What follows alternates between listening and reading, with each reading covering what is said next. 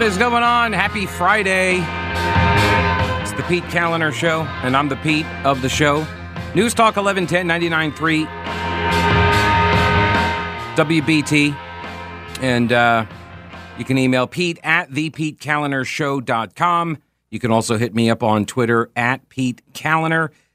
So the BBC has apparently taken to altering direct quotes from sexual assault survivors, or at least one. A woman who was quoted in a piece about an attack that she suffered from a transgender woman. And the victim is a lesbian woman. Okay, all right, so I'm going to set the table here. Transgender woman, so born a man, identifies as a woman, allegedly attacks a lesbian woman. And the BBC does this story. And then they make some changes.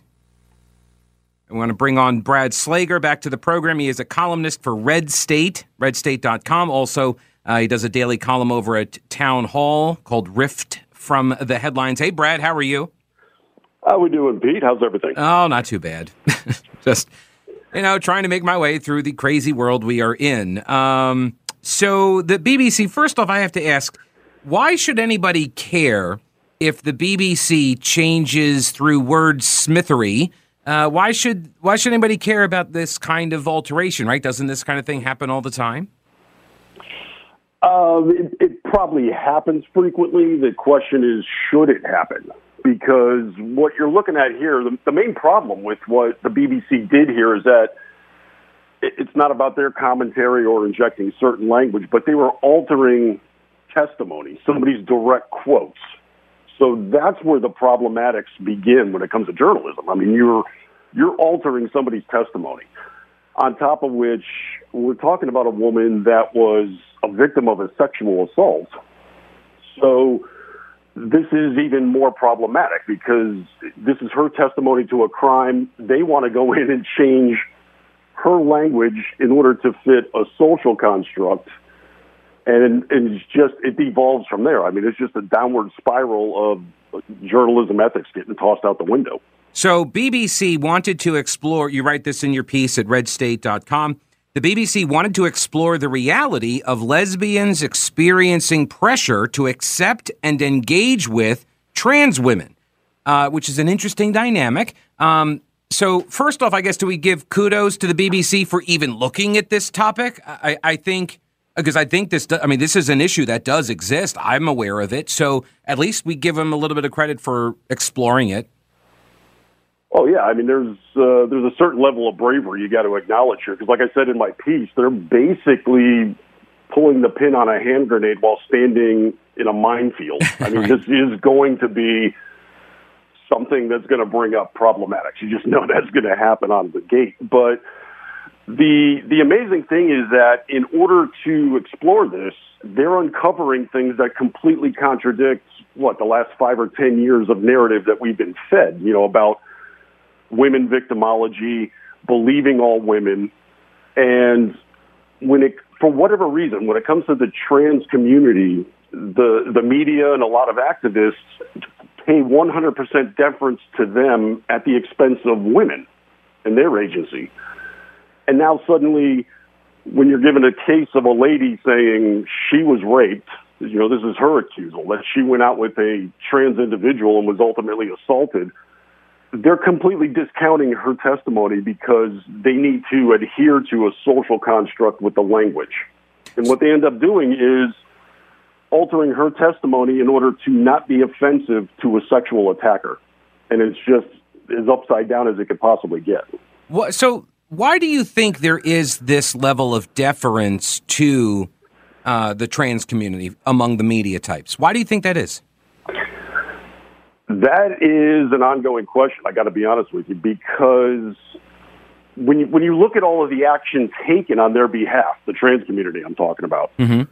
You have to overstep a lot of things that have been the norm when it comes to either science, our language, our social constructs, and just across the board, they do this. They just give complete deference to the trans community without stepping back and looking at common sense and pragmatism. You know, it's basically if the trans community says it, that's the way we go. And so as a result, here we have a victim of a sexual assault saying, I went back to his place, he assaulted me, and then the BBC goes and changes her language. It's like, no, you went to their house, they assaulted you because we can't be offensive to the alleged rapist. Right. And it's just as odd as it can possibly get. And this is not the only example. You mentioned a couple of them, the AP, the Associated Press.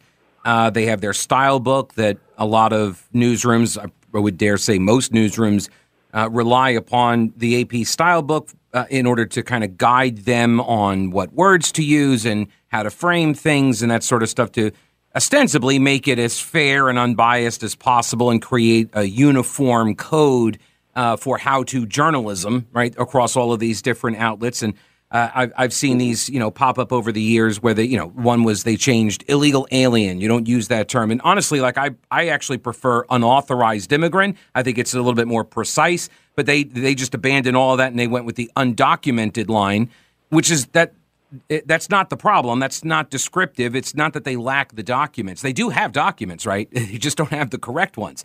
So it's not a matter of not having them. But also you mentioned, I was not aware of this one, the Today Show, that they airbrushed images of that swimmer, Leah Thomas. I wasn't aware. What happened there?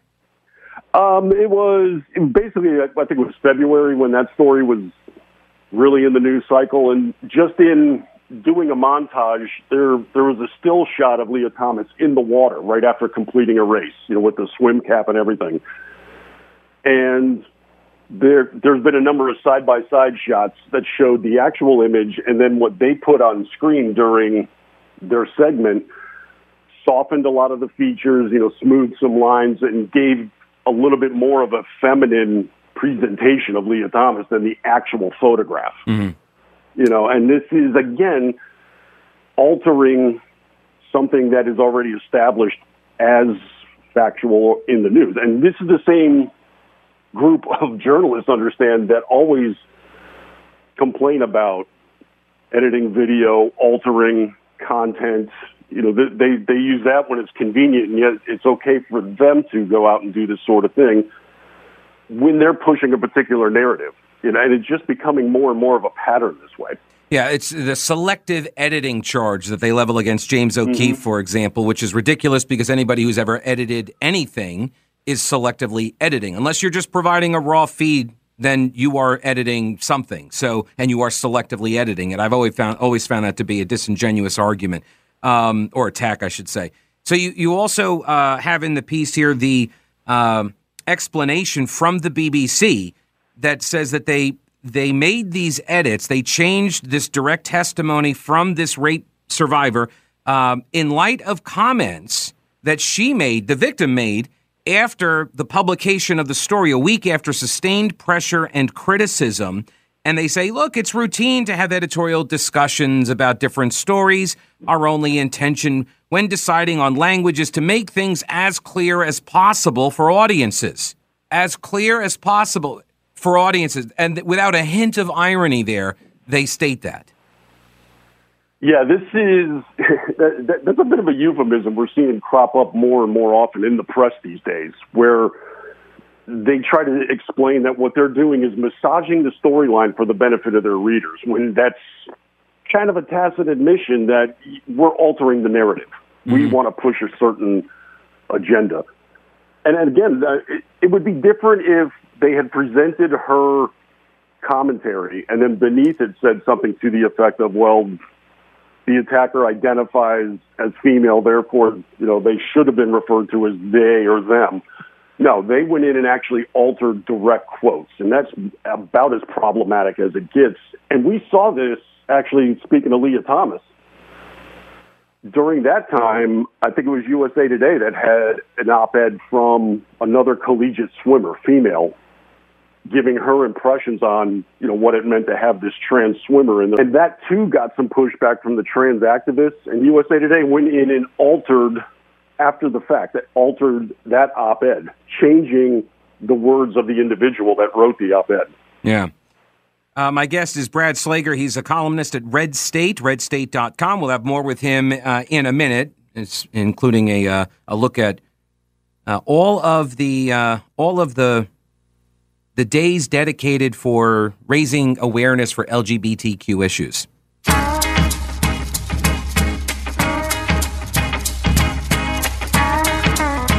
News Talk 1110 99.3 WBT.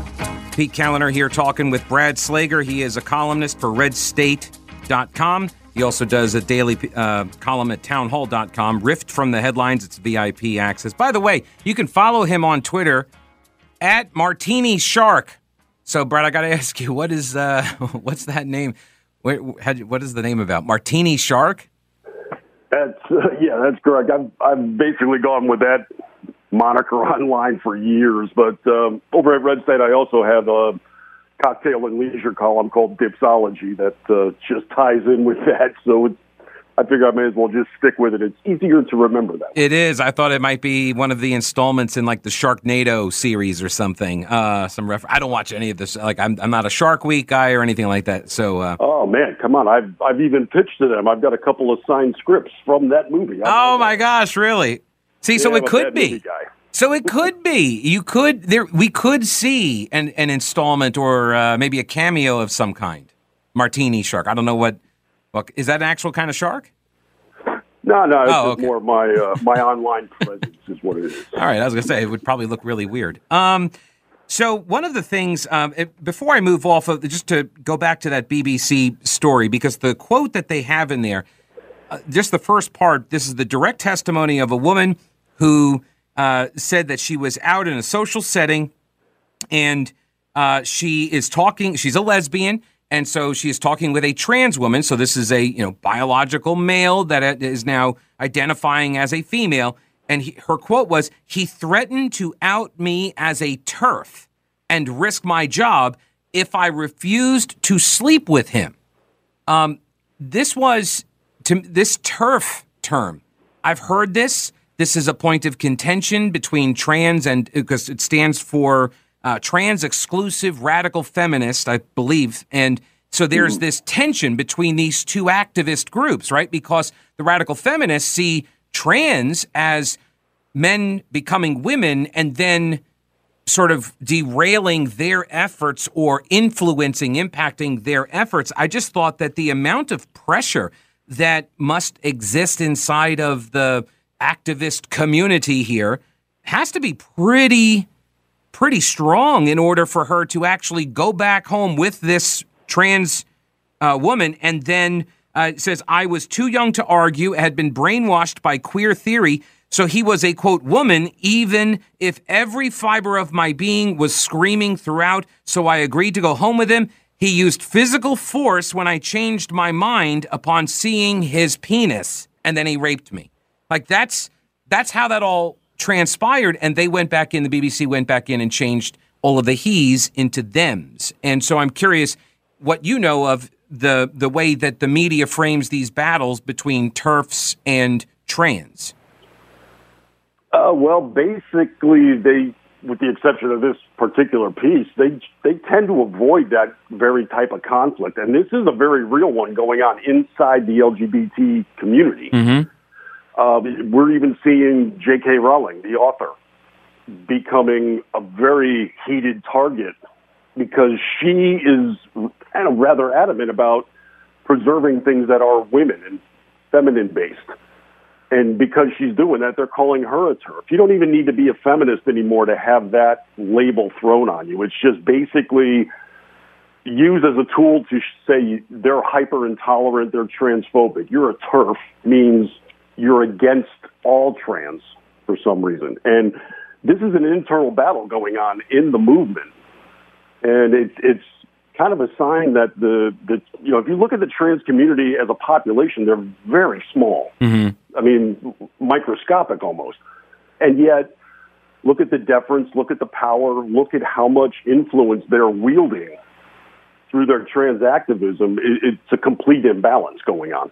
I wonder if it's because the power of the sort of historical, traditional LGBT lobbying activist types that has been diminished because gay marriage got was ruled in the Supreme Court to be legal, right? And now they don't have that issue that animates them, and so they don't have the power any longer that they used to, and so that power has sort of now drifted over to the trans section of the movement. I don't know. It is fascinating to watch. So let me ask you: it is Gay Pride, Pride Month, right? Happy Gay Pride Month to you. I didn't get you anything, but I am kind of curious because I saw you talking on Twitter about this fatherly.com story about whether parents should take their kids to pride parades and pride festivals. And so I guess first off, we should probably identify how oppressed are LGBT folks, particularly gay pride recognition events and such. Is this, I mean, it's just June, right? It's only June. They don't get anything other than that? No, they get quite a bit more. This is something I kind of stumbled across apart from Pride Month. I was looking into one other story in the past and noticed something had sprung to mind. It was LGBTQ History Month, but that was in October, not June. And I said, wait, hold on, what's this? So the LGBTQ community has 2 months set aside. And as I explored this, all of a sudden this avalanche of memoriams and recognition started pouring out that I started to find. Among all the other, individual days, all the subgroups that are in the LGBTQ community also have days of remembrance or even weeks. There's Bisexual Awareness Week. Oh. There's Gender Fluid Visibility Week, International Asexuality Day. I went down this list and started compiling them. All the groups that are under the LGBT banner on the calendar now have well over 110 days that are signified. Wow. One-third of the calendar is dedicated to these groups that are saying they need to build awareness, they need more recognition. And I was just staggered by just how many of these take place. And there's also, of course, other individual days that are connected with them. There's Harvey Milk Day, there's the Pulse nightclub shooting day, things like this. Mm-hmm. But there's a Trans Awareness Week, there's a Trans Awareness Month, and it just goes on to the point that one-third of the calendar is dedicated to people who are saying they're not recognized enough. Yeah. I mean, really, is 1 out of 3 days enough? Shouldn't it be every day?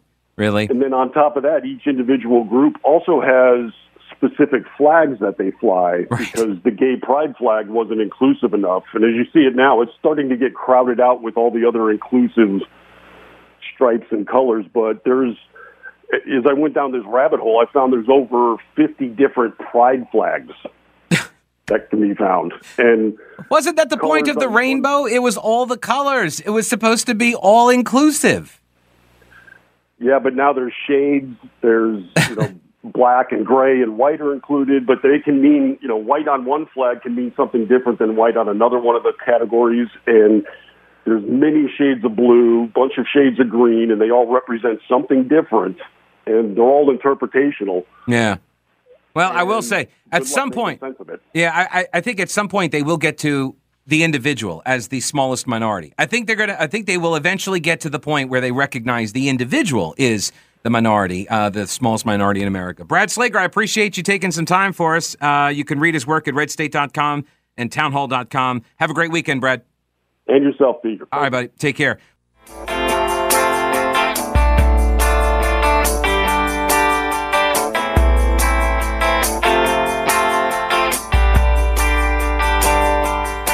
Thanks again to Brad Slager, redstate.com, Martini Shark on Twitter. He's worth a follow. He's fun. And I saw him respond to this website that posted up an article titled, "Yes, you should take your kids to a pride parade, (parentheses), but have these conversations first." This is from a website called fatherly.com. Fatherly.com. And here's how it begins. pride parades and the pride festivals that follow are noisy and crowded. They're filled with sights that may be new to kids, like public nudity and kink. Not to mention that pride parades are not the most sober of places. So is it appropriate to take your young children to pride? Well, their answer is wholeheartedly yes. Take them, let them see the nudity, let them see the kink, and the public drunkenness. From the fatherly.com website. Considering the benefits for all families, including seeing other LGBTQ plus families like yours, or showing up as an ally if your family members are straight and cisgender. By the way, I did not agree to that pronoun. I did not agree to the cisgender pronoun. You guys just put that on me. It's almost like dead naming me. I think you got to get fired now. I think that's the rule. By the way, I don't care, and I never have. I know, like, back in the day when the Charlotte Pride Festival or parades began, and I remember Pat McCrory got in all sorts of trouble from some of the conservative base in the Republican Party because, as mayor, he would always write, oh, hey, organization, welcome to Charlotte. Charlotte's a great city, whatever. The mayors in North Carolina have very little power. It's largely a ceremonial role, okay? Like, you get sworn in and they give you the big pair of scissors so you can cut all the ribbons. Okay, I may be oversimplifying it. Maybe I'm minimizing all of the roles to some degree, but it is a very ceremonial position. They don't even get to vote on most items. I think protest petition rezonings in Charlotte, I think that's it. Or in the event of a tie, something like that. But he gets to name committee. Anyway, I'm down a rabbit hole here. It doesn't matter. Pat McCrory got into trouble because he wrote one of these standard letters. It was like, welcome to Charlotte. And there were conservatives who were like, Pat, you can't do that. How dare you welcome the gay pride parade to Charlotte? I didn't have any problem with that. It's a parade. If you do it for all the other parades, you do it for them. It doesn't matter to me. They want to have a parade. Go ahead.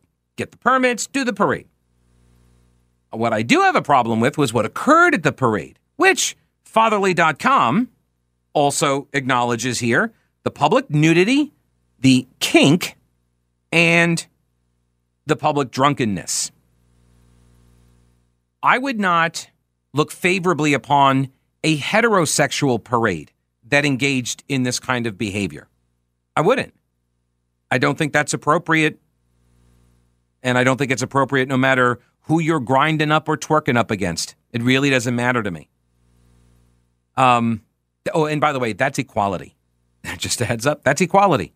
All right, I don't want to see heteros doing that in the streets in front of kids and getting them to dance all suggestively. Yeah, there were videos and pictures taken from these events, and people were very worried about what might, what this could prompt and what kind of message it sends and all of that stuff, and they were just vilified. Oh, they were attacked.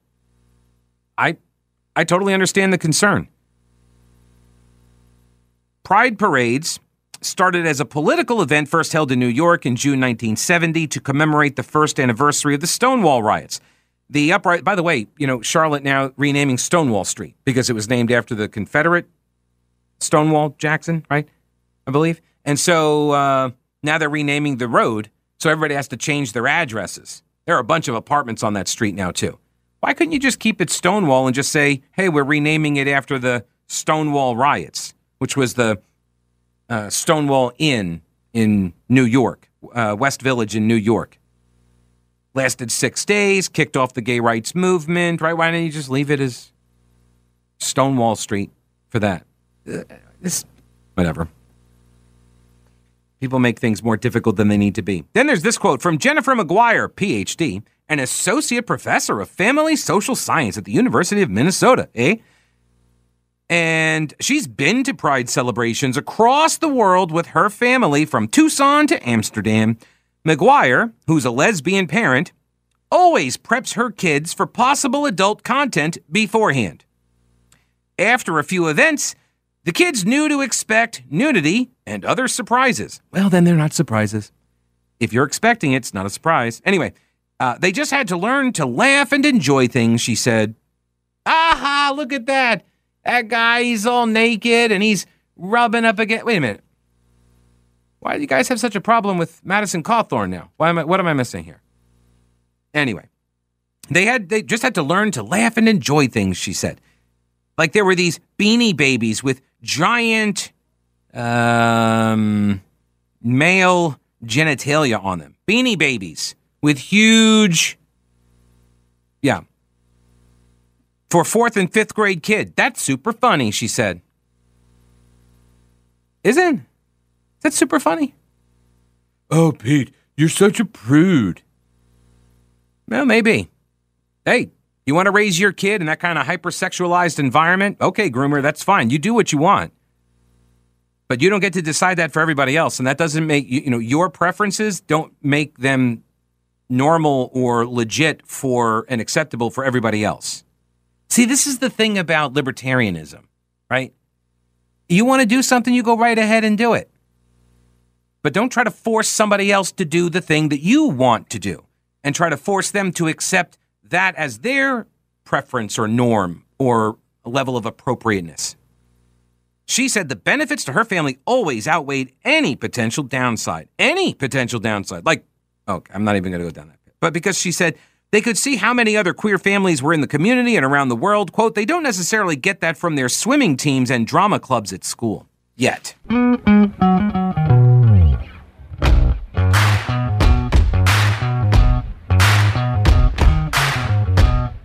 News Talk 1110 99.3 WBT 704-570-1110 and 1-800-WBT-1110 if you'd like to weigh in on the topics at hand. Also, Pete at thePeteKalinerShow.com.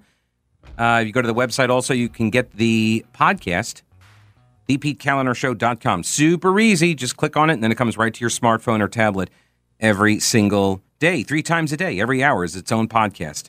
You can actually listen to them at faster than 100% speed.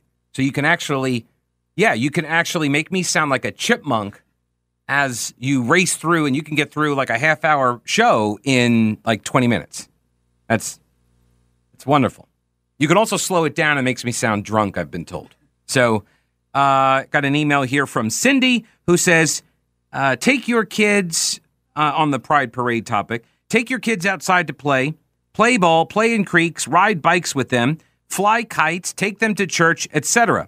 Kids are forced into this, quote, pride society everywhere they turn. Let kids be kids.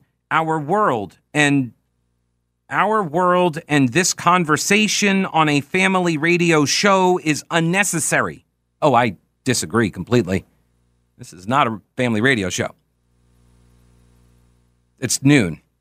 Now, and people are on break, but generally speaking, although I guess, is school out now? No, this is the last week of school, so they're still in school, unless they're getting out early or something. But no, I don't choose topics with children in mind. I don't consider this to be a family radio show. I mean, yes, you can listen to the show with all the kids in the car, but do you have a problem with this topic because of the way I'm talking about these events, or is it okay, like you just heard Vince Coakley's promo, and he was talking about transgender issues as well. It's in the news. I spent the whole show, yesterday on the Parents' Bill of Rights? Was that acceptable? Is that family friendly? Oh, that's okay. But these are the larger contextual issues. I feel like I need to know what's going on, and I feel like you probably would benefit from some of this information too. But I appreciate the email, Cindy. But no, I definitely disagree. I don't understand. I did not understand what the our world and this conversation. So our world is unnecessary. It doesn't matter. It's an email. I'm moving on. The other day I mentioned this Wake County school teacher, pre-K, used a bunch of flashcards. Yeah, the flashcards were from a collection that was called the Rainbow Families flashcard, and the front, as you heard Brad Slager talk about, the front is like the Gay Pride, the Progress Pride flag, because it's not just a rainbow anymore. Now you got that other, like the triangle parts, like the black, the brown, another shade of blue, and then there's like some pinkish color, whatever. Then there's like a white, and that's all like a triangle. Anyway, It's getting very cluttered. The flags are getting pretty cluttered. And so she had these flashcards in a pre-K classroom setting. These are 4-year-olds, right? Pre-K. And they're supposedly used to teach kids colors. And to be sure, they are colored, right? They've got blue, and it says blue, and they got a blue background. But then it's got, two women sitting with a child looking at a book. And then there's another one, purple, and it's like two men, one with a turban. So I guess he's a Sikh or something. And they're holding a little kid, and that's purple, and they're all wearing purple clothing. And then there's yellow and whatever. So you get the idea, right? And the reason why, it's obvious the reason why that the teacher used these cards is to convey values to these 4-year-olds, that all of these things are acceptable. I'm not here to debate whether or not you think that she should or shouldn't think these are things that are acceptable. My only point is we should all agree that the values are being conveyed, right? That's what is happening in the schoolroom. Values are being conveyed. But then we get this from the News and Observer. Quote, Jackie Malazzo, whose child is in the preschool class. She accused Republican lawmakers of misstating how the flashcards were used. She said the flashcards were not used for teaching colors or any other direct instruction. Instead, she said they were displayed on a wall in the arts center. She called the controversy a publicity stunt because the flashcards were not on display at the time the issue was raised Friday. Quote, they want to get people riled up at the expense of the safety of our children. What? Safety of your children? What are you talking about? See, there is this rush among left-wing activists to claim harm is being committed by simply disagreeing with their agenda. If you disagree with anything that they have to say, if you disagree with where they want to go, even if it's just forward, we don't know where, but forward. If you disagree, like, hey, I think there might be a cliff up there. Let's not go forward. Shut up, you phobe, right? Then you're somehow committing harm against them. And you're not. Malazzo goes on to say that they're using her special needs child is being used as a prop. And I hope that anyone reading about this remembers this come November when it comes time to vote, that this is not supporting our children, not supporting our teachers, not supporting our schools. It's catering to the loudest, hate-filled voices in the community that don't represent the Ballantyne community. This is not our Ballantyne in Charlotte. It's the Ballantyne up in Wake County. By the way, police in Fuquay Varina, police were on campus the day after. Why? No specific threats, but some parents were concerned about their children's safety. What?